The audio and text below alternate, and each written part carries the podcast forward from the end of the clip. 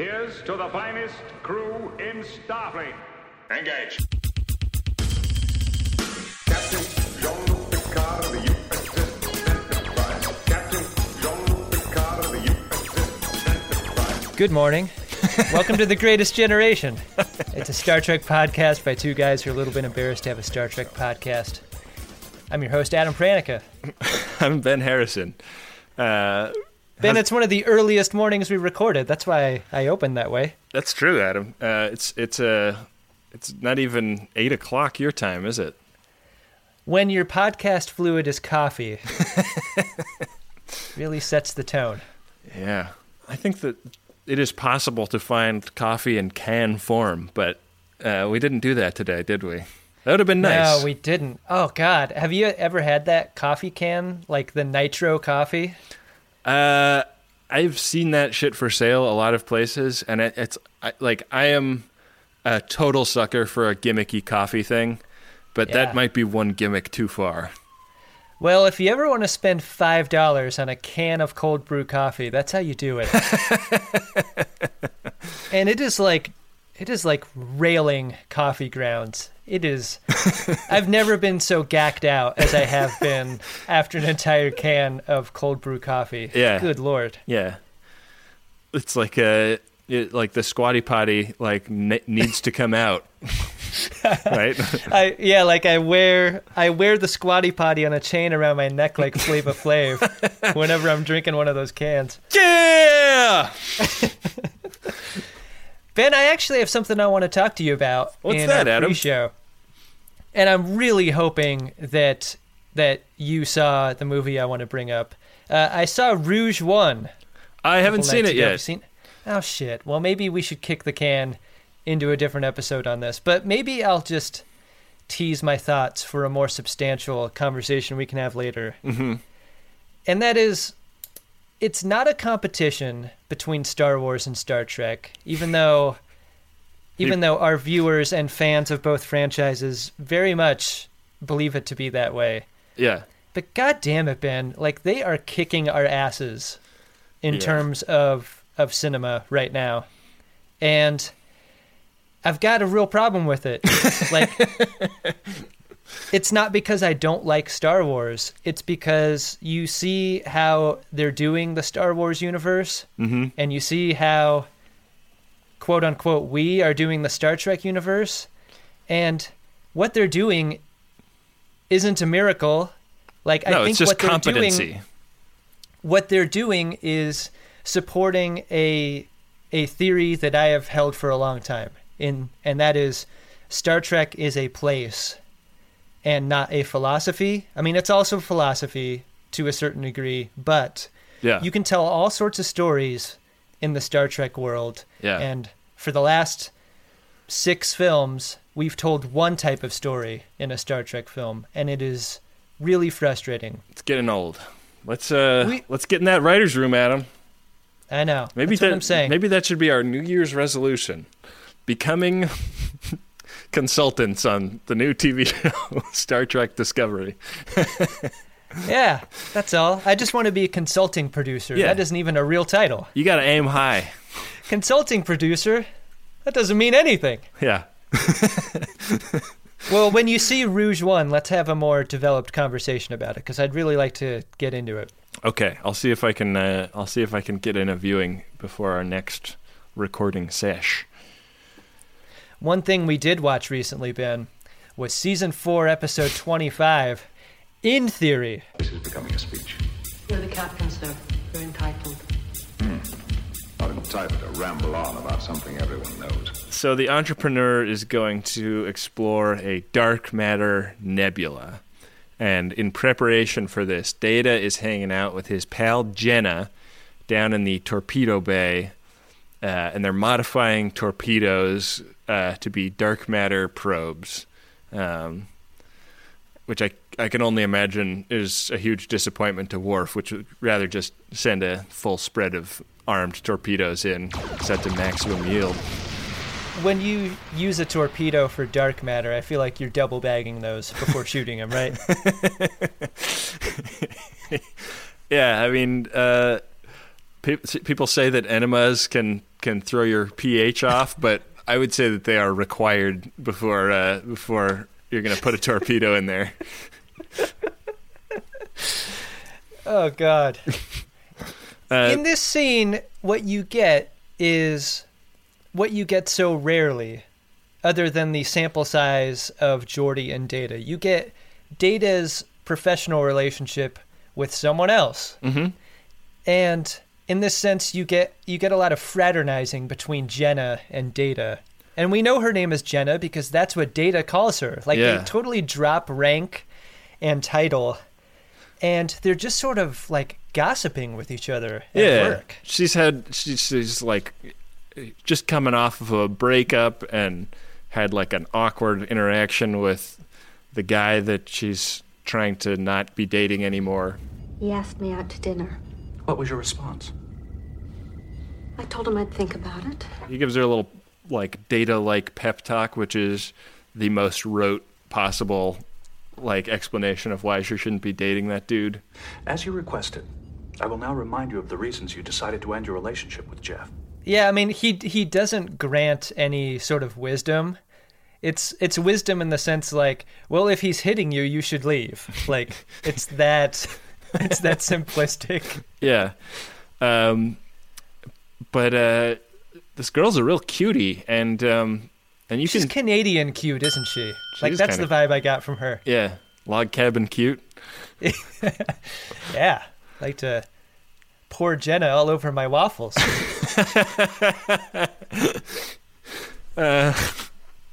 Yeah. Um, they uh, they shoot one of these torpedoes at uh, at the nebula, lights up real pretty, and uh, it sets a nice mood. And you can tell that she's uh, she's enjoying her time uh, looking at this display with Data more than just the way that friends would at him. Yeah, she sidles up beside him, looks out at the nebular fireworks, Mm-hmm. but is is more consumed with the fireworks in Data's eyes. Yeah, the uh, the twinkle in his eyes that will never be a child.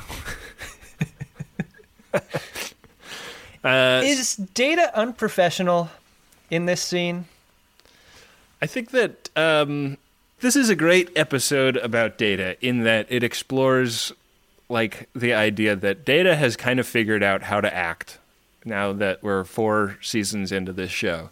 Like generally speaking, data knows how to act around everybody, but data is only in very specific kinds of situations. And this is an episode that explores what if you toss out Data's comfort zone and put him in a situation where he has no idea how to act. It's sort of the sequel to Data's Day, isn't it? Yeah, I think that's a fair assessment.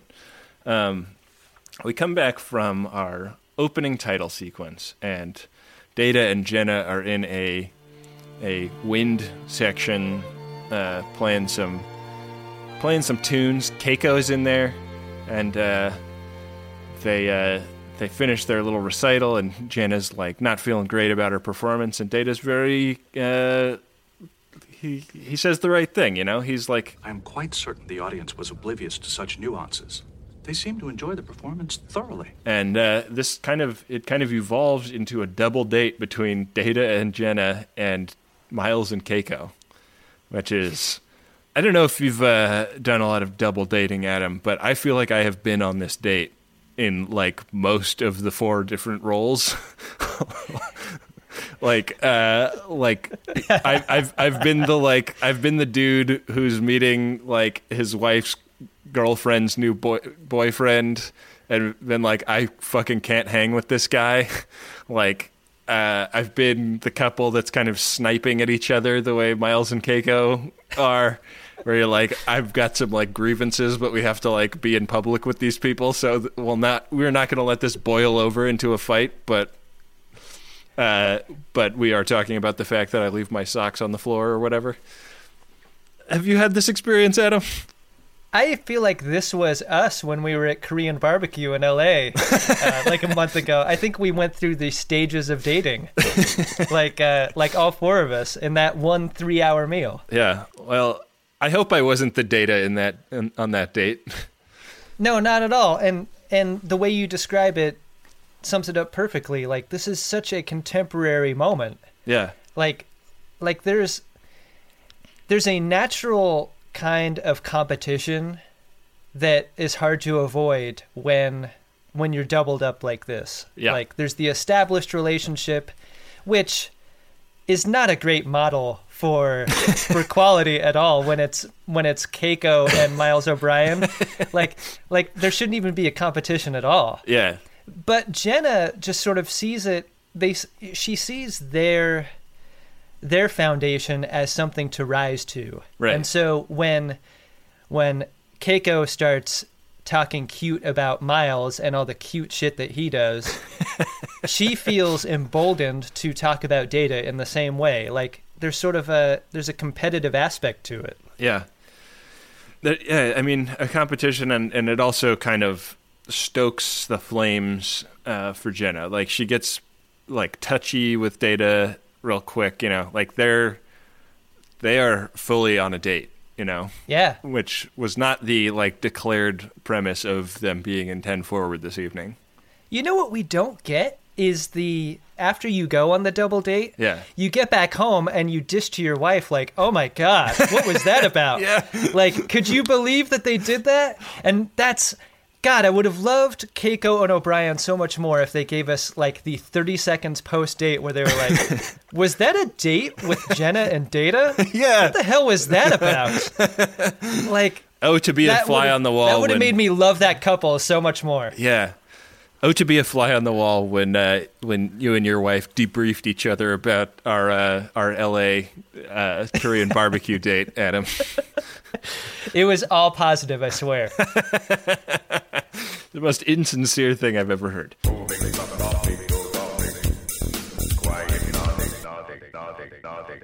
So this leads into uh, they're going to keep doing research on this nebula, and uh, so because they're they, they're continuing the research, and they're like going to go hunt for Class M planets in the nebula.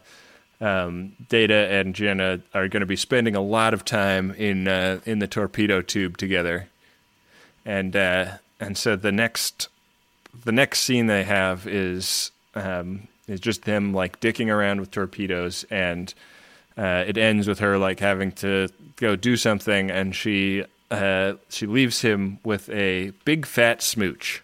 You can see his eyes sort of spin around like a slot machine. Yeah, and uh, this sort of sends him on a mission. yeah, doesn't it? it sure does, and and he he definitely like makes some errors in judgment about uh, stops that he makes on this mission, but his first his first stop is the right first stop. It is ten forward where he kicks it to Guinan about what just happened, and uh, I think he says, "I just uh, shared a very passionate kiss in the torpedo bay." Adam, uh, a very passionate kiss in the torpedo bay was actually the first porno that I ever watched.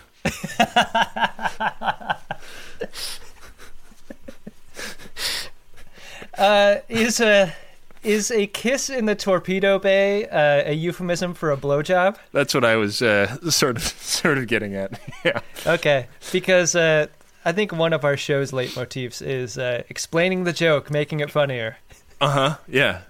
The more we explain it, the funnier it gets. Do you think Data's tongue feels like a cow's tongue? Uh, or like a cat's tongue. It's got those little like prickly things on it. If you're Noonien Soong and you're and you're creating a sex robot, like how do you do it? What do you start with? Like, do you make it?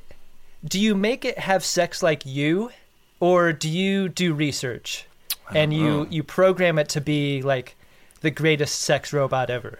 We actually talked about this on an episode of our uh, award-winning Westworld podcast, Adam, and uh, I just want to drop in a clip of that so that people can hear the kind of discussions we get into on that show.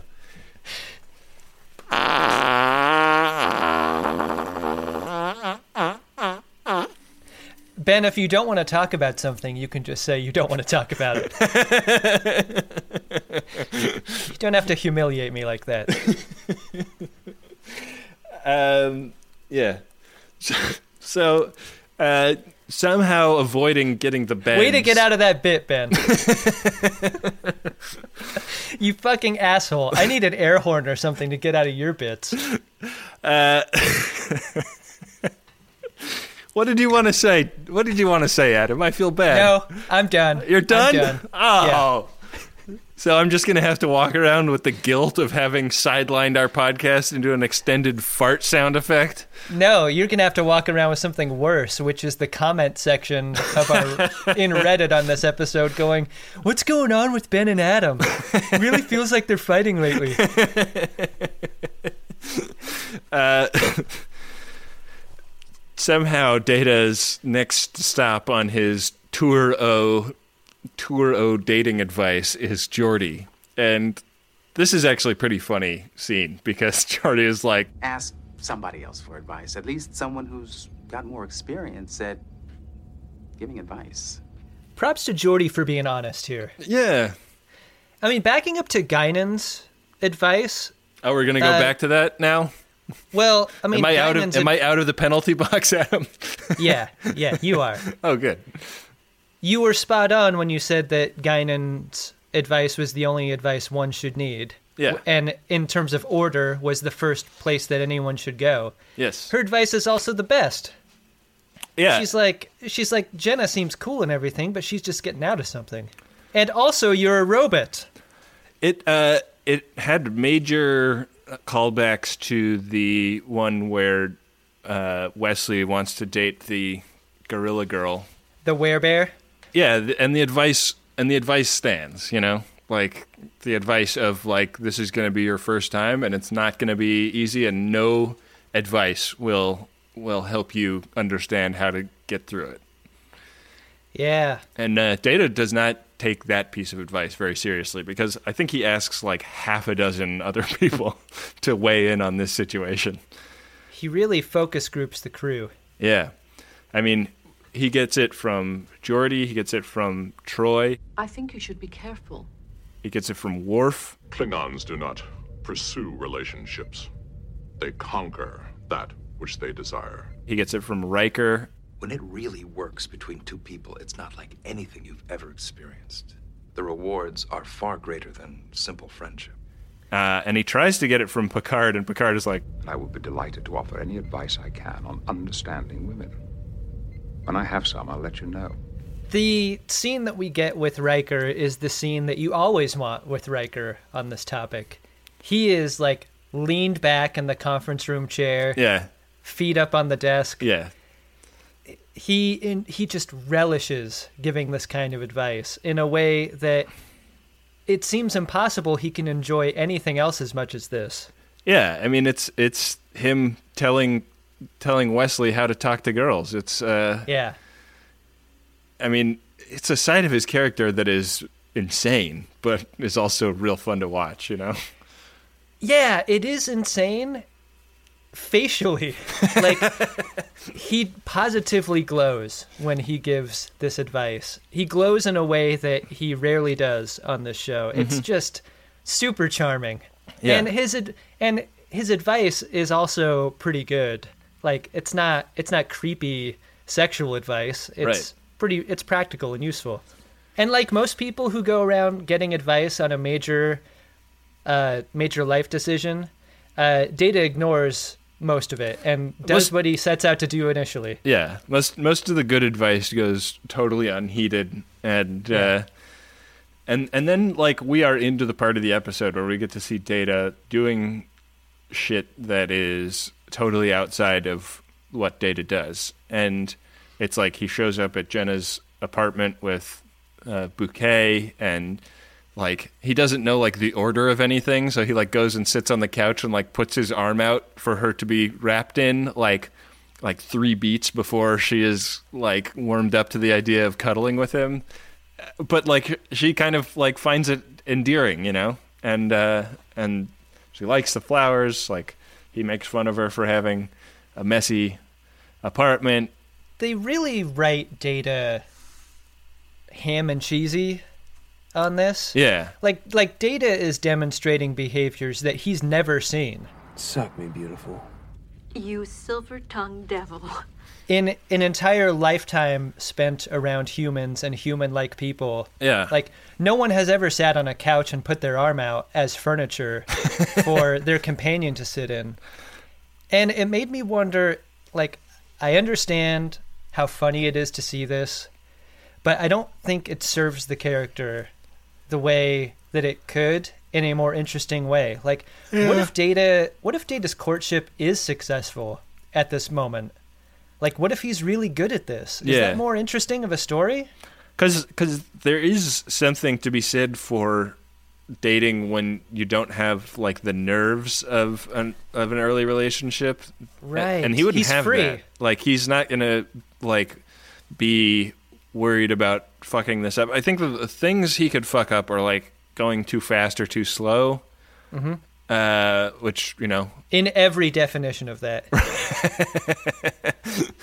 um, but he's not going to, you know, put his foot in his mouth or um, ruin it for some reason that can be chalked up to like being too excited about the relationship and like demonstrating some like poor judgment as a result. It's weird because he knows how to be around people and he just forgets that. Like sort of sort of at the core of being in a relationship is the ability to be around someone. Yeah, but I think that eh. like that's kind of the thing that the episode is saying is like he doesn't know how to do like this is a this is a set of of hu- human interactions that are totally new to him and he like has to start way more from scratch than we do. And Yeah. and because it's an unusual scenario like it it leads to like bad misunderstandings of how to how to do it. Well, my argument is he doesn't have to start from scratch. He is choosing to start from scratch. Yeah, yeah. I mean, I think, I think, I think there's good arguments to be made on both sides of that. That's all I'll say about that. Okay. It is the guiding principle of Starfleet is based. Have you not find it within yourself to stand up, uniform. So things seem to be going well with him in spite of his various awkward mistakes. Like she finds his mistakes charming, which is the best part of a relationship, that beginning part when when you can sort of do no wrong, right? Yeah. So The infatuation period. yeah, that part is great. We've seen this a couple of times so far in the episode, but like the halfway point in this episode is where uh, Picard walks into his ready room and finds like his computer and all his little desk trinkets on the floor under his desk. and uh, he calls Worf in and is like, um, "Can you explain why all my shit's on the floor, Worf?" We've literally had the entire lead up of this episode be shit going on and uh, no problems happening. Like there's no no rising dramatic tension of any kind. It's just data trying to figure out how to do this, which is a pretty like that's a pretty like confident writing move, I think. But uh, eventually we get to this problem, and it's like there are like panels of the ship that are like disappearing briefly and reappearing, and they start to like worry that it might have something to do with this nebula that they're in. This issue takes many forms, right? Yeah, Uh, at the end of some scenes, you'll see uh, pieces of of panel sort of disappear and shimmer, yeah. and then and then reform. I thought these Uh, effects were pretty cool. Yeah, there's a scene in engineering where a guy's typing at a station and he just gets sort of blown up and onto the floor. Yeah. Did you did you check out that guy's quaff by the way? Yeah, that's a great quaff. He had a solid quaff on him. The stakes get raised here when one crew member gets killed uh, in a corridor. Yeah. So where we wander by them. Let's. How does this scene get set up? I think it's Geordi and like a couple of his engineering people, and they're gonna go like check out some section that's gotten damaged, and like they send the lady off to like check one thing, and he and the other guy are gonna go check the other thing, I'll cover the aft section. You go down. and they hear her like scream around the corner, and they run back around, and she is like, she's like waist deep in the floor. It's sort of terrifying. It is because of, because of the way she's propped up. Like she's got a she's got a forearm sticking out, Yeah. and then she's waist deep in the floor, and she's not even like a little slumped over. She's a little rigid. Yeah. And ugh, like how do you even begin to clean that bin? That's a haunting image. Yeah, and like yeah, I was wondering like when it so she's occupying the same space as the floor to some extent. Is is the like do they have to like take out the entire section of floor because it's like infused with human body? You ever have to clean gum off of a off of like a warehouse floor using that little razor blade tool? I wonder if you have to do that. Yeah. I wonder if they ghost bike that hallway too. Like they like they set up a little little memorial for uh, Lieutenant Van Mater. Yeah, they they uh, hit they hit a uh, communicator badge with some white spray paint and leave it leave it leaned up against the wall. That's fucking great. That is a way more developed part of the bit than I ever got for this. Good job. Speaking of paint, Data is like painting in his quarters, and Jenna comes by uh, with a bent up piece of uh, Pyrex. I wanted you to have this. It's a non-vaginal Chihuly. Who knew such a thing Yeah. even existed? Chihuly's rapidly becoming one of the most beloved characters on our show. uh, and it's like it's a fun scene, right? Like she's she's like you gotta you, you gotta like stop what you're doing when your girlfriend comes by and gives you a present, and uh, he does a little like Patrick Bateman assessment of the piece, yeah. and uh, I always enjoy those. And then uh, and they like they have a, a cute little interaction here, like a cute boyfriend girlfriend interaction, and and like that's that's like the first moment you're like, wow, this could actually kind of this could be a thing. Like Data could just have a girlfriend. Yeah, as long as Jen is willing to be the training wheels here, like this is a functional relationship. Yeah. Um, but like the next time they interact is in her apartment, and he does like the "Honey, I'm home" move, and then he's like in full smarm dog mode, where he's like doing lines on her and like getting her a drink, and it's just like, it's like, why did he take this left turn? Like, what the fuck uh, inspired this? Yeah, I would have liked the scene before this one that explained it because he had no reason to raise the stakes. Like if things were working before, Right. you know what? And in saying that out loud, this is the mistake that everyone makes in a relationship. Sure. Things are working And and, then- you suddenly feel the need to change them. yeah. So he, he dials it up to 11 with his seduction. like it's it's and it's creepy as hell. Yeah. And uh, go figure, Jenna does not respond in a way that uh, that that is approving of this at all. Yeah. She's sort of creeped out as everyone else is in watching it. And she calls him on it, Data, there's just something strange about the way you're acting. and he like pounces on her calling him on something as like a great opportunity to have a fight, Perhaps there is something wrong with you. which he has calculated as an important part of any relationship. Yeah, he was steaming for a fight, and he got one. he, yeah. And his and his turn, his emotional turn here, that we know isn't emotional, is is shocking yeah. and uh, and scary. Yeah. This this is the data that you know is possible. This is the data that you imagine rips people limb from limb when he's angry. Yeah. when Yeah. Brent Spiner does this, I feel like there are there are rules set up for how he acts. Right? There's the data rule, Yeah. and there's the lore rule, and then there's whatever this rule is for his interaction with Jenna. yeah. I feel like he goes full Nic Cage with Jenna in this scene. He is hysterical. Yeah. He's like Nic Cage in Face Off unhinged. Yeah. Which uh I mean like I think I think it all comes back to like him like like the way the way his character strategizes the idea of a new type of social interaction, you know. Why doesn't he feel the need to put on these different masks in other points in, in his life? Like during a uh, during a life-threatening scene, why Yeah. don't you see him put on the the lover's coral mask and and get into it? His character has changed more than maybe any other from the first episode to now. Yeah. Um, he's not he's not like you know reading extremely long digit numbers of you know the probability of whatever is going to happen.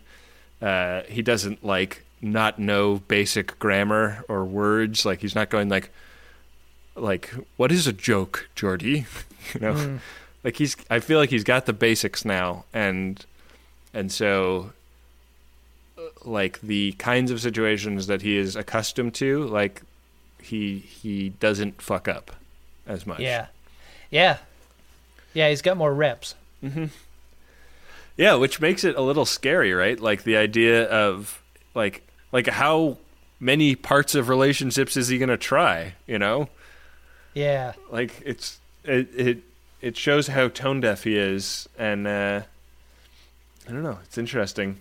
Um and and it's like it's it's also weird because like they're starting to realize like what bad shape the ship is in as this is going on. So like it's crazy that they're like taking the time out of their day to like play act a love lovers quarrel while there's like an existential threat to the space pod that they live in.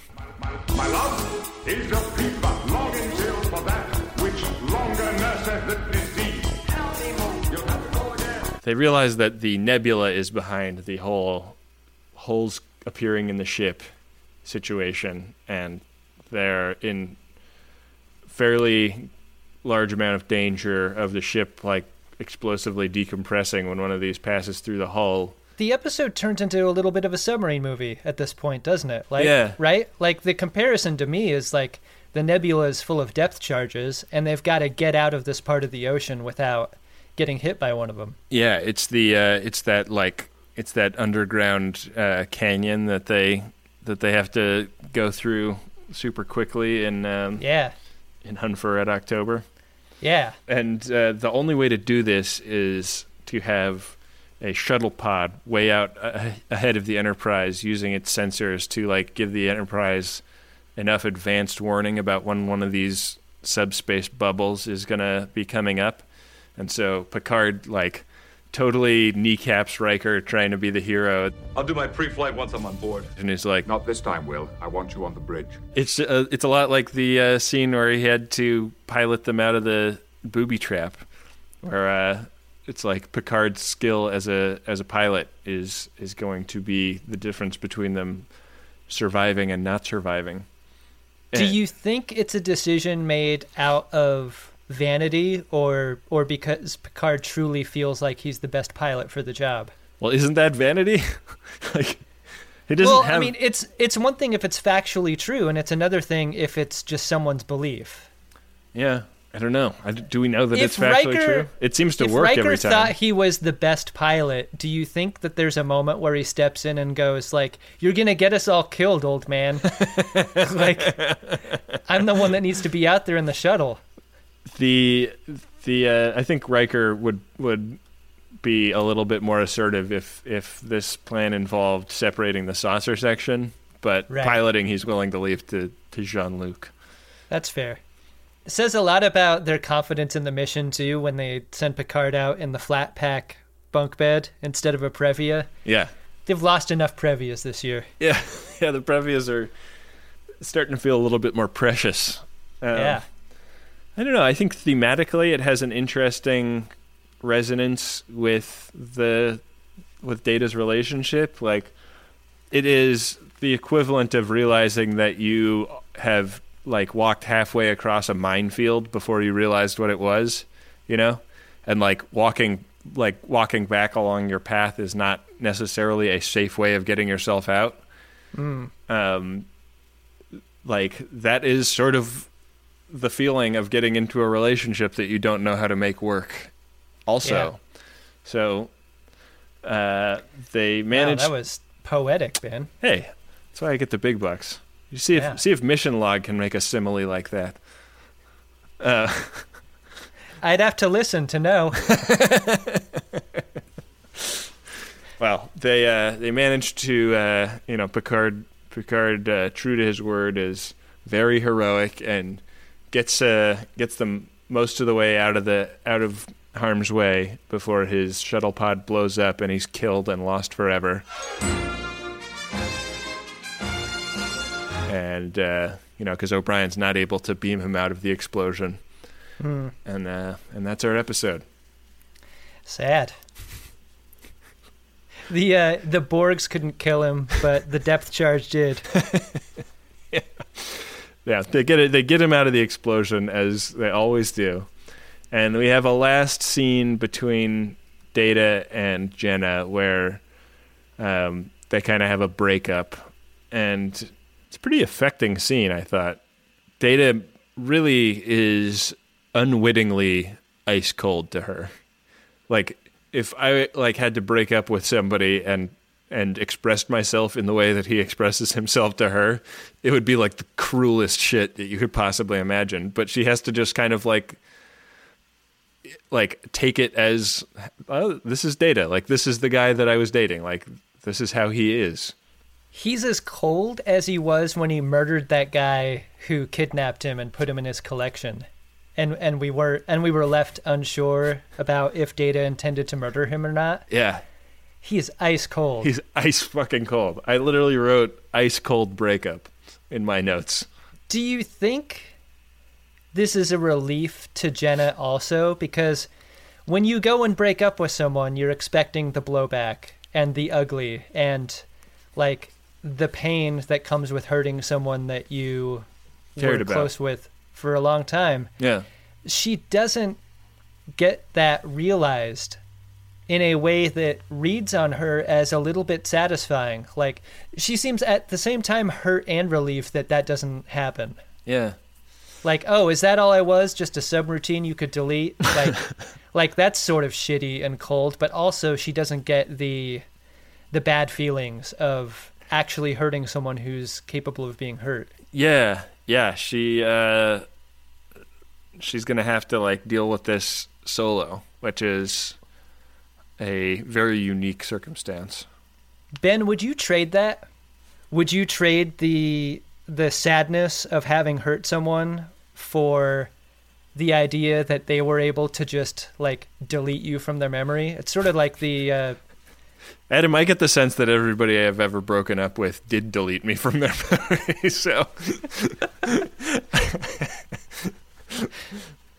fair point. been dating a lot of androids. no, that's well, I not. can see why. That's not true. It's just that they were able to delete me, Yeah. which was the right move on their part. Did you like this episode, Ben? I did. Uh, I think that there's like like a lot of these. It's not without its obvious problems, but I think it is one of the most interesting episodes about data in the whole series, and I think that um, you know Jenna is a really interesting character, and I like wish that we got her back or, uh, for another one. You know, like I think she's Yeah. interesting enough to be like a row where she comes comes up every like three or four episodes. Yeah. I also would have liked to see it going in. You never see that. You you're talking, of course, about Data's penis. The torpedo going into the bay. Is it the same color as the rest of him? Do you think Data has foreskin?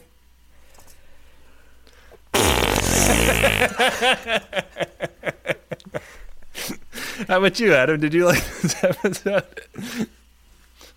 Well, I did, but my criticism That was literally a dick into a fart joke. yeah.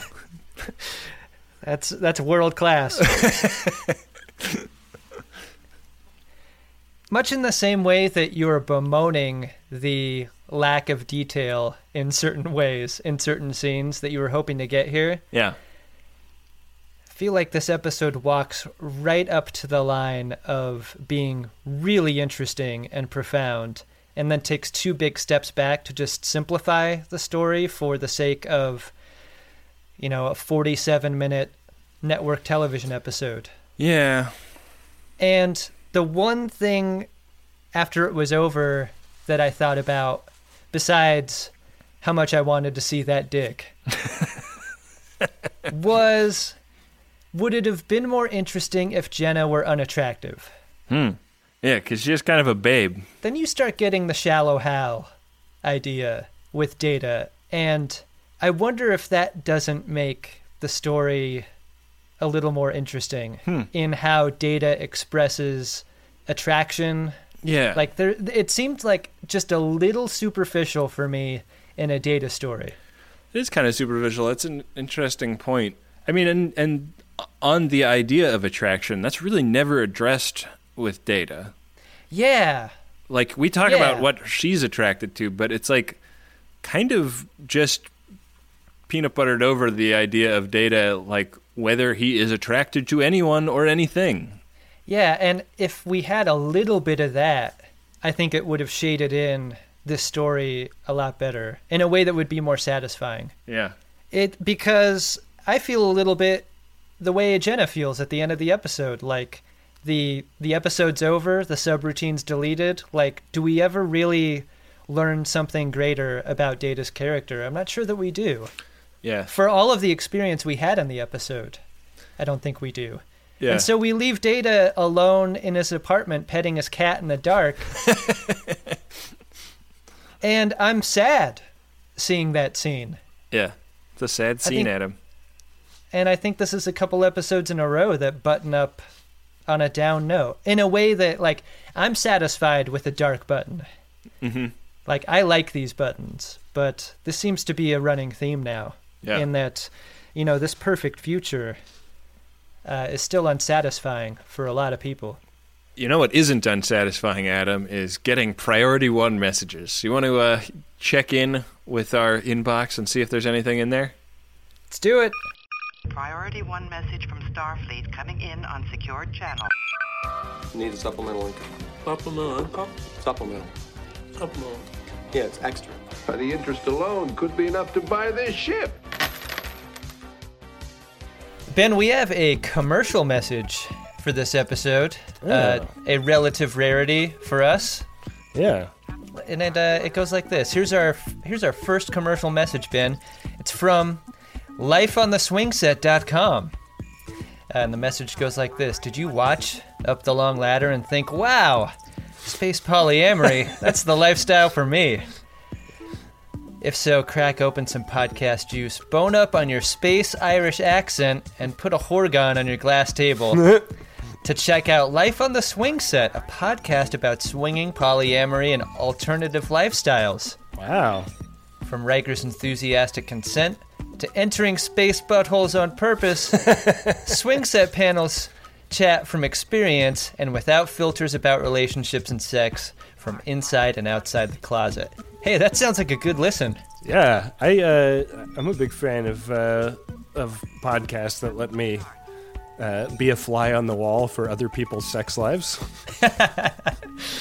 Yeah, I agree. This seems like the sort of show that uh, you don't have to be into the lifestyle to enjoy a show about the lifestyle. Yeah, I wonder if they could answer that thing I said about maybe it was started by fighter jocks from World War II. Yeah. Maybe they know. Maybe Uh, there's an episode about swinging history where we could learn about those things. Yeah, gonna have to check it out. So visit lifeontheswingset.com or search for Life on the Swing Set in the iTunes Store and subscribe or download their Android app at swingset.fm. Wow, they are they are running this game right. They got an app. Yeah, these uh, these broadcasters have been uh, fans and friends of ours since we started. They uh, they're among our our regular Twitter troop that we discuss the show with. They're good people. Yeah, good folks. Uh, support the show. Adam, we have another message. This one is of a personal nature, and it's from Chadich and Amanda, and it's to Jeremy Rico Bear. Uh, it says, Merry Xmas, Rico, or whatever, or whenever this makes it onto the pod. uh, we hope 2017 is full of rock and nuck, colorful metaphors, and that your real doll finally arrives. Uxbridge's work is top notch. Looking forward to our next available Shimoda and T Hunt to and T Hunt get together. Thanks for introducing to this entertaining show. Please insert whale noises from Star Trek. And then it like there's like another letter, and then it just ends. I'm, I'm thinking maybe they got to the end of their allotment there. Oh yeah. Anyways, uh, I'm super jealous of of uh, of Rico, Rico, for having a Chadich and an Yeah. Amanda. I don't have either of those things. Yeah, I think everyone could use a little Chadich in their lives. Yeah, gotta get a Chadich. Thanks to Chadich and Amanda. Thanks for Life on the Swing Set. Uh, they have demonstrated both ways that you can support the show through the purchase of a Jumbotron message. Uh. Personal messages like the ones from Chadich and Amanda are $100. And the one like the Life on the Swing Set ad is for 200 and they help us produce our show. So thanks very much, guys. Yeah, just go to maximumfun.org slash jumbotron if you want to get involved with the party. You could call the Jumbotron messages a lifestyle, couldn't you, Ben? Mm. It's a lifestyle choice that many people are making enthusiastically these days. Hey, Ben, What's that, Adam? did you find yourself a drunk Shimoda? Drunk Shimoda! I did. Uh, my Shimoda for this episode is Miles and Keiko. because the uh, the concert ends, right? And Miles comes up and he like like Data is sitting in the center of frame and Miles and Keiko like kiss in front of him. And it's like, oh my god, like this is the first time we've seen Miles and Keiko not fighting. And then smash cut to the double date where she's like she's like throwing him under the bus about the fact that he Yeah. treats their their apartment like a pigsty. it's like, oh no. Back to old tricks. They I I like was writing down the note of oh, this is the first non-fight scene between Miles and Keiko, and then I like had to scratch it out and I was like, never mind, they are fighting in this scene. We've had an entire season of Miles and Keiko so far, and we don't have a single example of why they're together. we have a long list of grievances that have been aired, but no not a single note of what their attraction to each other is all about. I feel like a great moment in that scene would have been Data being unable to read the room and just telling Miles and Keiko that they should break up. just in a really mathy kind of way. Like, Sacrifices have to be made. It is regrettable, but the greater good must be served. I have come up with a piece of advice designed to maximize your happiness. yeah, exactly. Uh, my Shimoda is going to go to Riker for doing a thing I recently experienced in an airport. He is a loud phone talker. Oh. Because at the very end, he's on he's not on FaceTime, he's just on standard audio hailing frequencies with Picard in the shuttle. he is talking at top volume Oh, on yeah. the bridge to Picard. Acknowledge, Captain, we're right behind you. And it is just really loud. My mother-in-law is a small business owner and takes a lot of uh, business phone calls in the car while she's Yeah. driving around LA and occasionally we'll be like all going out to like a big family dinner or something and she'll just be Uh-huh. rolling calls the entire time and she's the same like like she's like comes from a time when you had to speak up to get Yep, your yep. the sound of your voice into the phone and it's like it's not necessary anymore but it's like a permanent instinct and uh, I feel like uh, I feel like that's where Riker is at. It's like he comes he comes from an earlier time when communicators didn't have as good of microphones in them. Yeah, no kidding. I was in the uh, the beautiful Spokane International Airport last week, Hmm. waiting for my flight, and one of the great things about the Spokane Airport is that it's empty most of the time. and this fucking guy was on speaker with his girlfriend at top volume, like clicked all the way up, top Damn. volume.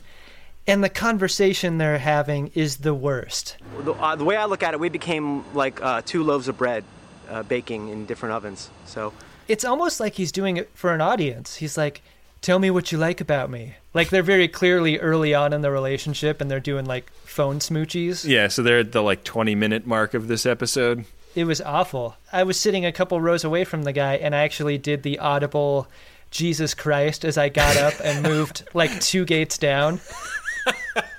but he was so oblivious, like I'm sure he didn't hear it. Oh yeah, that guy's in his own world, Adam. There's no getting that guy to shut the fuck up without just directly asking him to. That is also like an example of total Seattle passive aggression. Like we're just under my breath, I'll say that and move versus Mhm. do do what a, a strong New Yorker would do, which is like tell the guy to shut the fuck up and turn off his speakerphone. Yeah. Take a hike, fuck face. That's what you should Hey, I'm trying to rest here. Hey, I'm sharing pho- photos of Pizza Rat on my social media. What do you want? you know, for being a New Yorker, your New Yorker accent fucking sucks, Ben. I grew up in California, Adam. I uh, I only I, I only adopted the darkness. What's the matter with Ben and Adam? They seem to be fighting a lot. Darmok, and Jalad, and Tanagra. A good time so often has a downside, doesn't it? Especially when it comes to stuff that you put in your birdie. We've all been hungover before. I mean, many of us have, I guess. Or we've had too much jazz in our gummy. And that sucks, right? Because you don't think about the time after the good time that you've been trying to have a good time. That's why I like Lumi Labs so much. It's the predictability. Through painstaking trial and error, I have found my perfect dose. It's what I can depend on when I can use a little more chill, a little help getting into a creative headspace, and I don't need to have too much fun doing whatever it is I need to be doing. And I'm so glad that Microdose is available nationwide. That means just about anyone can try it. To learn more about microdosing THC, go to microdose.com and use the code SCARVES to get free shipping and 30% off your first order. Again, that's microdose.com and the code is SCARVES. One of the amazing things about making The Greatest Generation is getting to see all of the cool creative stuff that the Friends of DeSoto make when we do a Code 47 episode. People send in handcrafted stuff all the time, and they send in their books, they send in paintings, they send in uh, crochet work. It's so cool. And uh, I want a few more of you to have websites to direct us to in those letters. I want you to put your beautiful work on display for the world so that when we get to look at it, we can tell people where to go to get a look at it themselves. And you don't have to know anything about building a website to build a website these days because you can use Squarespace. It'll look beautiful no matter what kind of device people are looking at it on. Hell, you can even sell stuff using a Squarespace website. Don't make your cool creative project captain's eyes only. Head to squarespace.com slash scarves for a free trial. And when you're ready to launch, use offer code SCARVES to save 10% off your first purchase of a website or domain. Back for another game. You know it. What's going on? Just one more week till Max Fun Drive. Hard to believe. It's been a heck of a year since the last one. We're now a worker owned co op. We raised $50,000 for charity last year. And we've added a bunch of awesome new shows. But do you think we're ready to do it again? Absolutely. Lovely new gifts are lined up. The episodes will be amazing. And wait till everyone hears the bonus content. Yeah, plus they know to go to MaximumFun.org slash newsletter, so they're getting all the news. Oh, like that meetup day is on Thursday, March 21st. Then what's bothering you? Me? Oh, nothing. We're all set for Max Fun Drive to start on Monday, March 18th. I just didn't want you to see this coming. Check. What? Hang on. Most of the plants humans eat are technically grass. Most of the asphalt we drive on is almost a liquid. The formula of WD 40 is San Diego's greatest secret. Zippers were invented by a Swedish immigrant love story. On the podcast Secretly Incredibly Fascinating, we explore this type of amazing stuff. Stuff about ordinary topics like cabbage and batteries and socks. Topics you'd never expect to be the title of the podcast Secretly Incredibly Fascinating. Find us by searching for the word secretly in your podcast app. And at MaximumFun.org. Darmok, and Jalad, and Tanagra. What do we have coming up on the next episode, Ben? Next episode is season four, episode 26 Redemption, part one. As civil war threatens the Klingon Empire, Worf's loyalties are torn between the Federation and his people. Do you remember this episode, Adam? Uh, this is our season finale, is it not? It is our season finale. It's the big uh, cliffhanger episode to get us into season five. I think I've made this comment before, but this Klingon homeworld storyline all blurs together for me. Like it is one big long episode. Yeah. And so I don't know what parts are in what episode. I do remember the story, but I don't remember what is specific to this part one of two. Yeah. I was trying to remember if this is the one where, like, Data gets put in command of a ship of people that don't know him and they're all super suspicious of his ability to command a ship because he's a robot. Oh yeah, and that one dickhead guy doesn't Yeah. want to follow his orders. Yeah. I like those scenes. I don't Know. I hope this is that, or is this part two? Yeah, I don't know. I don't remember. yeah, I Um, don't know either. How how fucking fragile is the Klingon Empire with there being a civil war threat basically twice a season? Well, Ben, I'll never throw stones at another society for their perceived political instability. Never uh, again. After this year. Yeah. So, so I'll just hope for the best. yeah, let's see if we can uh, get through four years of House Duras. Uh, you know what? Uh, what is a soothing feeling for for people who are hoping to just get through the next year or so? It's the constant support from our viewers, Ben. Yeah, that's that's great. It warms my heart. They lift us up when we're down. Yeah, they sure do. Um, the uh, the way you can support our show on a recurring basis is by going to maximumfun.org slash donate. Uh, and the other ways are by buying T-shirts from the store uh, or by leaving a nice review in iTunes. Um, our contest is probably over by now. I want to say, is this a January episode that we're recording right now? It is. So, assuming that our contest is successful in getting us over the thousand review mark on iTunes, uh, I guess we'll try and announce winners uh, coming up real soon. Yeah, you know us. We'll get to it when we get to it. Yeah. Uh, thanks to Adam Ragusea for uh, lots of the original music that you hear on the show, and Dark Materia for the theme song. Uh, follow Adam on Twitter at Cut for Time and me at Benjamin R. Use the hashtag GreatestGen to connect with all of our viewers, and you can also connect with them on our subreddit, greatestgen.reddit.com, and our Facebook group, uh, which is a real lively community. Uh, lots of fun stuff being discussed over there. Make sure you're using that hashtag greatest gen and not greatest generation because ooh Oh, boy, It's someone made that mistake last week and that that did not go to us. Uh, well, with that, we will be back at you next time with another great episode of Star Trek The Next Generation and hopefully a redemptive episode of The Greatest Generation.